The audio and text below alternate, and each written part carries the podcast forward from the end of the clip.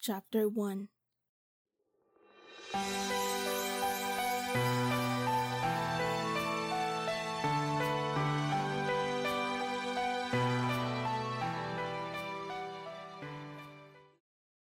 I don't believe this! Bulalas ni Michelle sa pinagsamang pagtataka at pagkamangha matapos sabihin ng abogado ang nilalaman ng testamento ng ama. No, it wasn't even a testament, kundi isang legal na kapahayagan ng abogado sa mga pag-aari ng papa niya, which was, to Michelle's surprise, was none. Walang iniwan na kahit na ano si Amador para sa kanya. His and Emma's death were unexpected. Hindi ito nakagawa ng testamento. Pero ang malaman na wala itong pag-aaring naiwan sa kanya ay hindi mapaniwalaan ni Michelle. Kung may duda ka sa authenticity ng mga papeles na ito, ay heto, iha. Iniabot ng abogado sa kanya ang dokumento. Maaring mong basahin ang kopya mo. Umiling siya. Her father's partner and friend would not lie to her. She had known him all her life. Paanong nangyaring walang iniwan ng mga magulang ko, Tito Lauro? Dahil wala namang iiwan, iha. Ang mama mo, sabi mo nga, ay wala namang sariling bank account. Ano na lang ba ang sinusweldo ni Emma bilang elementary teacher? Ang lahat ng kaalwalan ninyo sa buhay ay dahil sa trabaho ni Amador. Exactly. Kaya nakakapagtakang walang naiwan man lang si Papa. She said in bewilderment. Nilingan niya ang buong silid. Opisina yun ng kanyang ama na ngayon ay siya nang gamit ni Attorney Lauro Moral, isa sa mga major partners sa law office na yon. As a little girl, she used to come here with her mother. Wala naman siyang magandang alaala sa mga pagsasama-sama niya sa ina sa opisinang ito dahil wala siyang natatandaang nanabik si Amador na makita siya. Still, this was her father's office. Naroon pa ang mga libro nito at mga gamit. Sa isang sulok ay naroon ang dalawang di kalakihang karton upang paglagyan ng mga personal na gamit ni Amador. Michelle's parents were buried two days ago. Nang makonfine sa ICU si Emma, ay tila nawala sa sarili si Amador. He was shocked and devastated. His wife was only 43 years old. She was in her prime, very pretty, and appeared healthy. Bagaman hindi nagpapacheck up, ay walang nag-aakalang may sakit ito sa puso. Ni pahiwatig na may sakit ito ay wala. Kung tutuusin ay mas na si Amador pa ang maituturing na may sakit dahil walang linggong hindi ito nagtutungo sa ospital. They all knew her father had prostate cancer. Regular ang pagparoot parito nito sa ospital sa nakalipas na isang taon upang magpagamot. Sa nakalipas na taon ay dalawang beses itong umalis ng bansa na hindi kasama si Emma upang magtungo sa Amerika. Marahil ay upang hanapan ng lunas ang sakit. Si Michelle ang sinisi ni Amador sa nangyari sa asawa. Ayon dito, kung hindi nagdesisyon si Michelle na iwan ang law school at kumuha ng fine arts, ay hindi sana nadulutan ng sama ng loob si Emma na siyang dahilan ng biglaang atake nito sa puso. Gusto ni Emma na maging isang abogado si Michelle. Na balang araw, ay maging isa siya sa mga partners sa law office na kasosyo ang ama. Nang una ay pinagbigyan niya ang mga magulang, lalo na ang ina niya na siyang mapilit na kumuha siya ng abogasya. Subalit na maglaon, ay kinabagutan niya ang walang katapusang research at case studies. Hindi niya gustong maging isang abogado. Hindi niya pinangarap kailanman na maging abogado tulad ng ama. She had always wanted to paint kaya naman bago ang enrollment niya sa ikatlong taon niya sa kolehiyo, more than a month ago, ipinasya niyang sabihin sa mga magulang ang pagnanais niyang magpalit ng kurso. Sa kauna-unahang pagkakataon, ay nakita niyang naggalit ng husto ang mag-asawa sa kanya. Lalo na ang papa niya, na ang galit ay mas nag-ugat sa dahilang nadulutan niya ng malaking sama ng loob ang ina. Hindi interesado si Amador sa anumang bagay tungkol sa kanya, lalo na kung anong kurso ang pag-aralan ni Michelle. Her father had only indulged her because of Emma. Matatag ang desisyon ni Michelle na kumuha ng fine arts. Sinikap niyang ipaunawa sa ina na hindi siya magiging isang mahusay na abogado dahil hindi yun ang hilig niya. Kung hindi kita mapipigil ay ikaw ang bahala. Sapilit ang sang-ayon ni Emma. Hindi ko akalaing pati ang hilig sa pagpipintay minana mo. Usal nito, mas sa sarili kaysa sa kanya. She had frowned at her mother. Kanino ko minana ang hilig sa pagpinta, mama? Bigla ang pag-angat ng mukha ni Emma at tinitigan siya ng matagal na tila ba noon lang ito na punang naroon siya. Umiling ito. Mula sa aking ina. Yes, from your grandmother. Alam ni Michelle na bata pa lang ang ina nang maulila ito kaya wala nang silbi para mag-usisa pa. Pinagbigyan siya ni Emma sa hilig niya bagaman nararamdaman niyang naroon pa rin ang pagtutol nito sa kursong pinili niya. Sa nakalipas na buwan ay malimit niya itong nauhuli na nakatitig sa kanya lalo na kapag inilalabas na niya ang mga gamit niya sa pagpipinta. Minsan ay nagugulumihanan siya sa nakikita niya sa mukha nito. Something like pain. Or guilt. Or whatever. Isang buwan matapos ang pag-uusap na yon, habang nagbabasa ng periodiko sa harap ng almusal, Emma had an attack.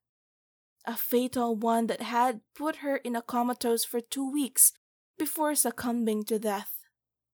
Ni hindi pa man lang makarehistro sa isip ni Michelle ang pagkamatay ng ina, ay sumunod naman ang ama na ang pagitan ay wala pang kalahating oras.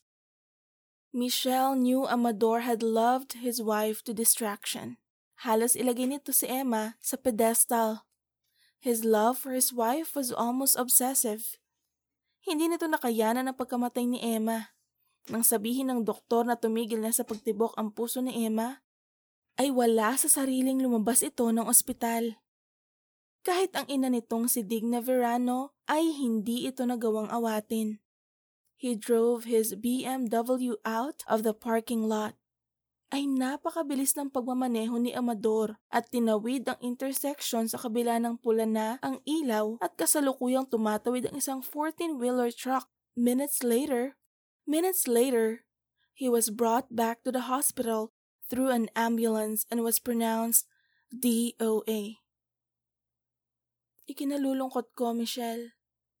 Putol ng abogado sa paglalakbay ng isip niya. Michelle blinked. Ibinalik niya ang atensyon dito. Hindi ako makapaniwalang walang naiwan ang mga magulang ko, Tito Lauro. She said in disbelief and grief. Saan napunta ang lahat ng ipinundar nila? Ang pera nila sa bangko. Hindi rin biro ang ginastos ni Amador sa sakit niya, iha.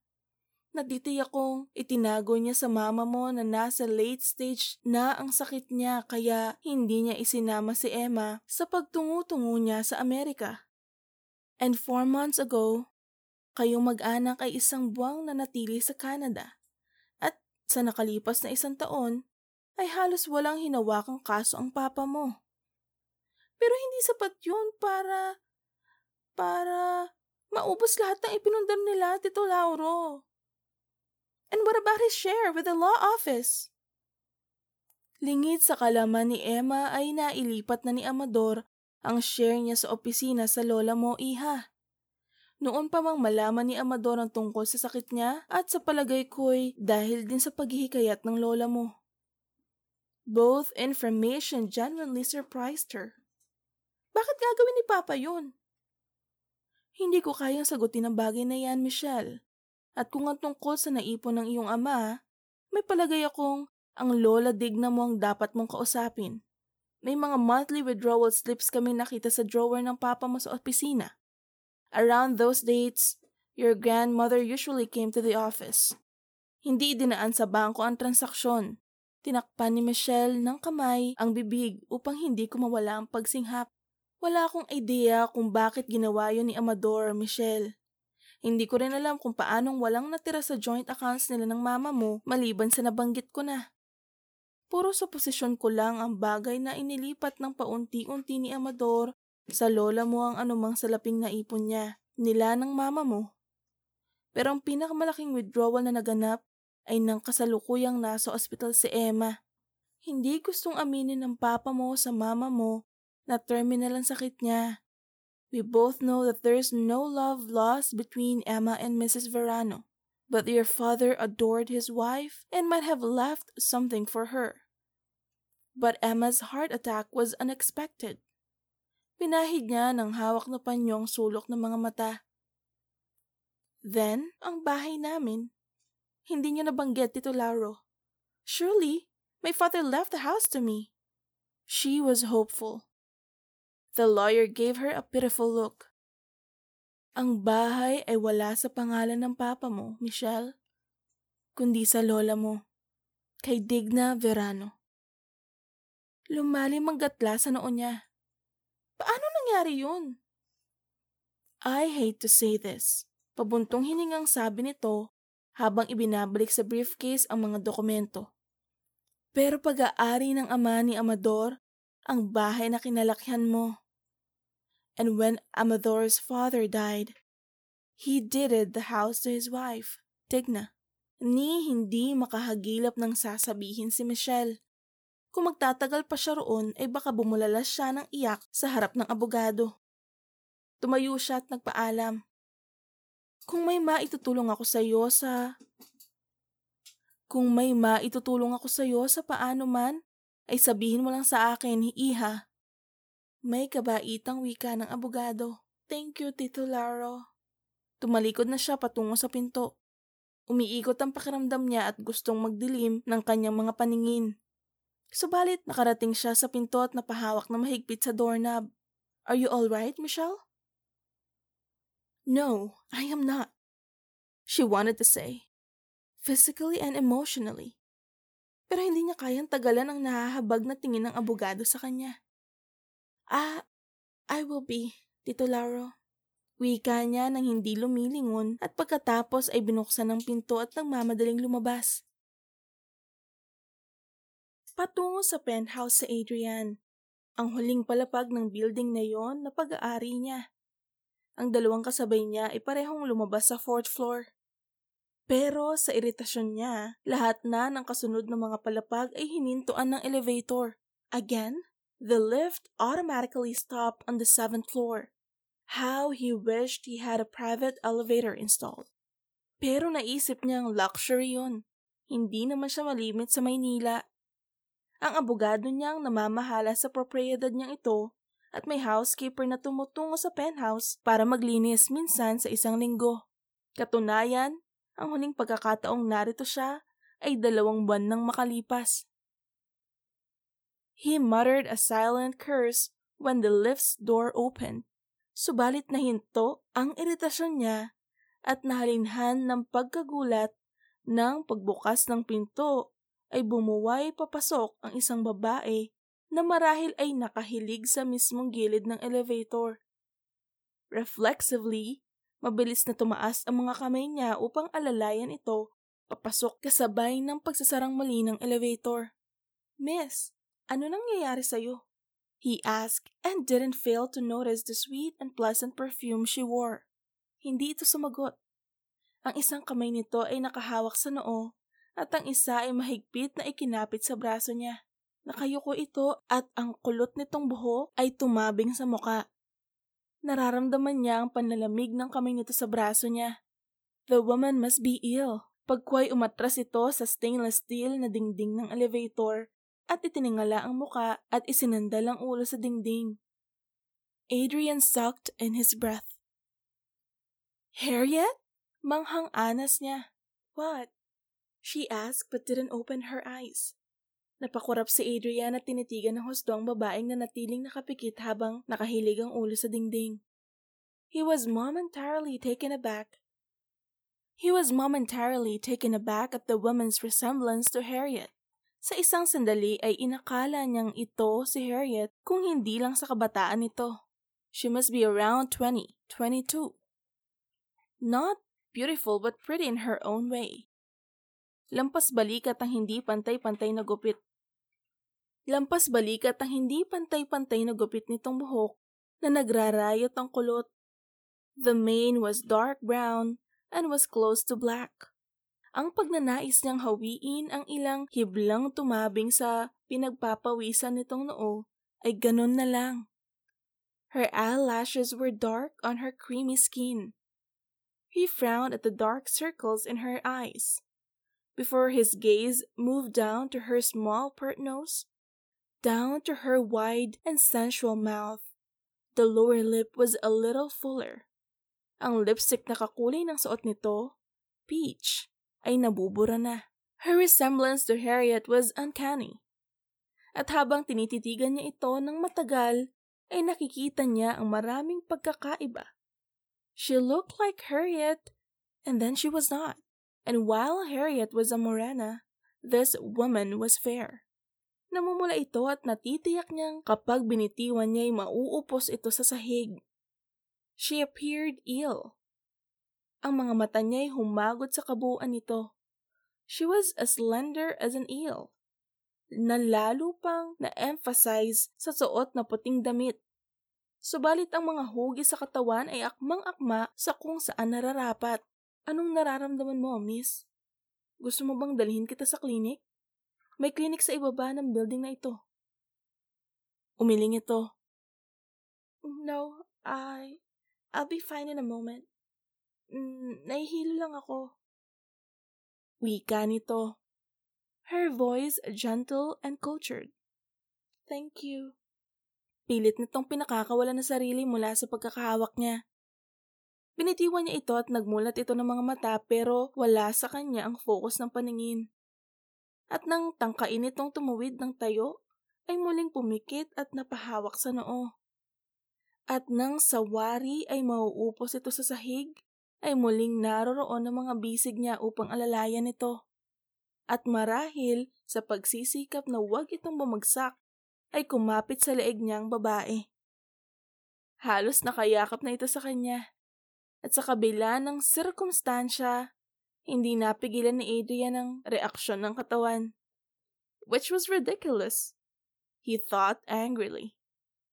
The elevator dinged when it stopped on the penthouse. Lumabas sila ng elevator.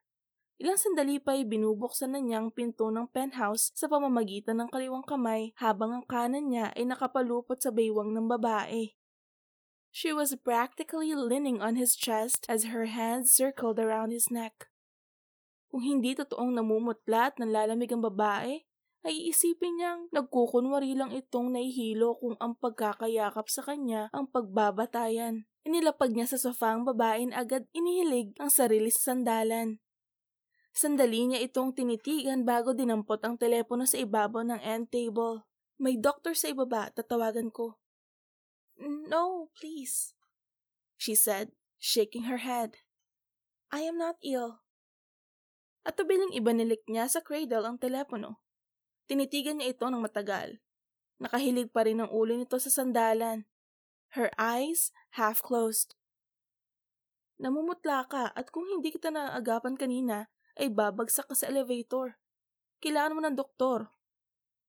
I will be fine in a minute. Wika nito at hinawakan ang noo. Pagkway nagmulat ng mata at nilinga ang paligid.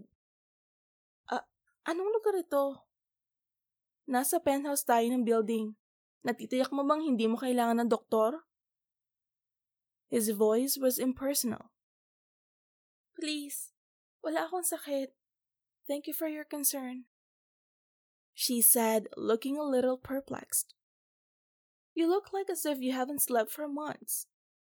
Lumakad siya patungo sa kanugnog na dining room at mula sa coffee maker na nanatiling naka-on ay nagsalin ng kape. Gagawa ko ng kape para sa ating dalawa. Anong gusto mong timpla? Nilingon niya ito. Nasaan yun ito? Natatanggi at nilinga ang paligid. Umigit ang pagkakahawak nito sa shoulder bag na nasa balikat pa rin at tumingin sa mga pinto.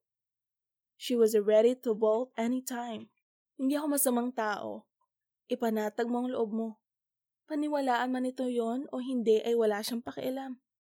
He couldn't believe he was turned on when she had leaned into him and smelled her scent.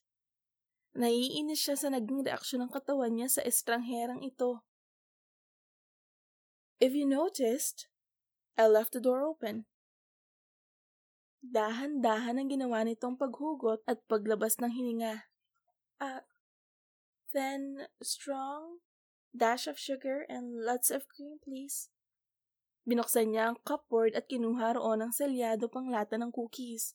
Courtesy of Harriet when she did his grocery five months ago. Binuksan niya yon at naglagay sa platito. Ilang sandali pa'y inilapag na niya ang tray sa coffee table. Umusal ito ng pasasalamat at dinampot ang kape at marahang humigop. Pagkatapos ay kumuha ng cookies at kumain. He went back to the kitchen and pretended to busy himself.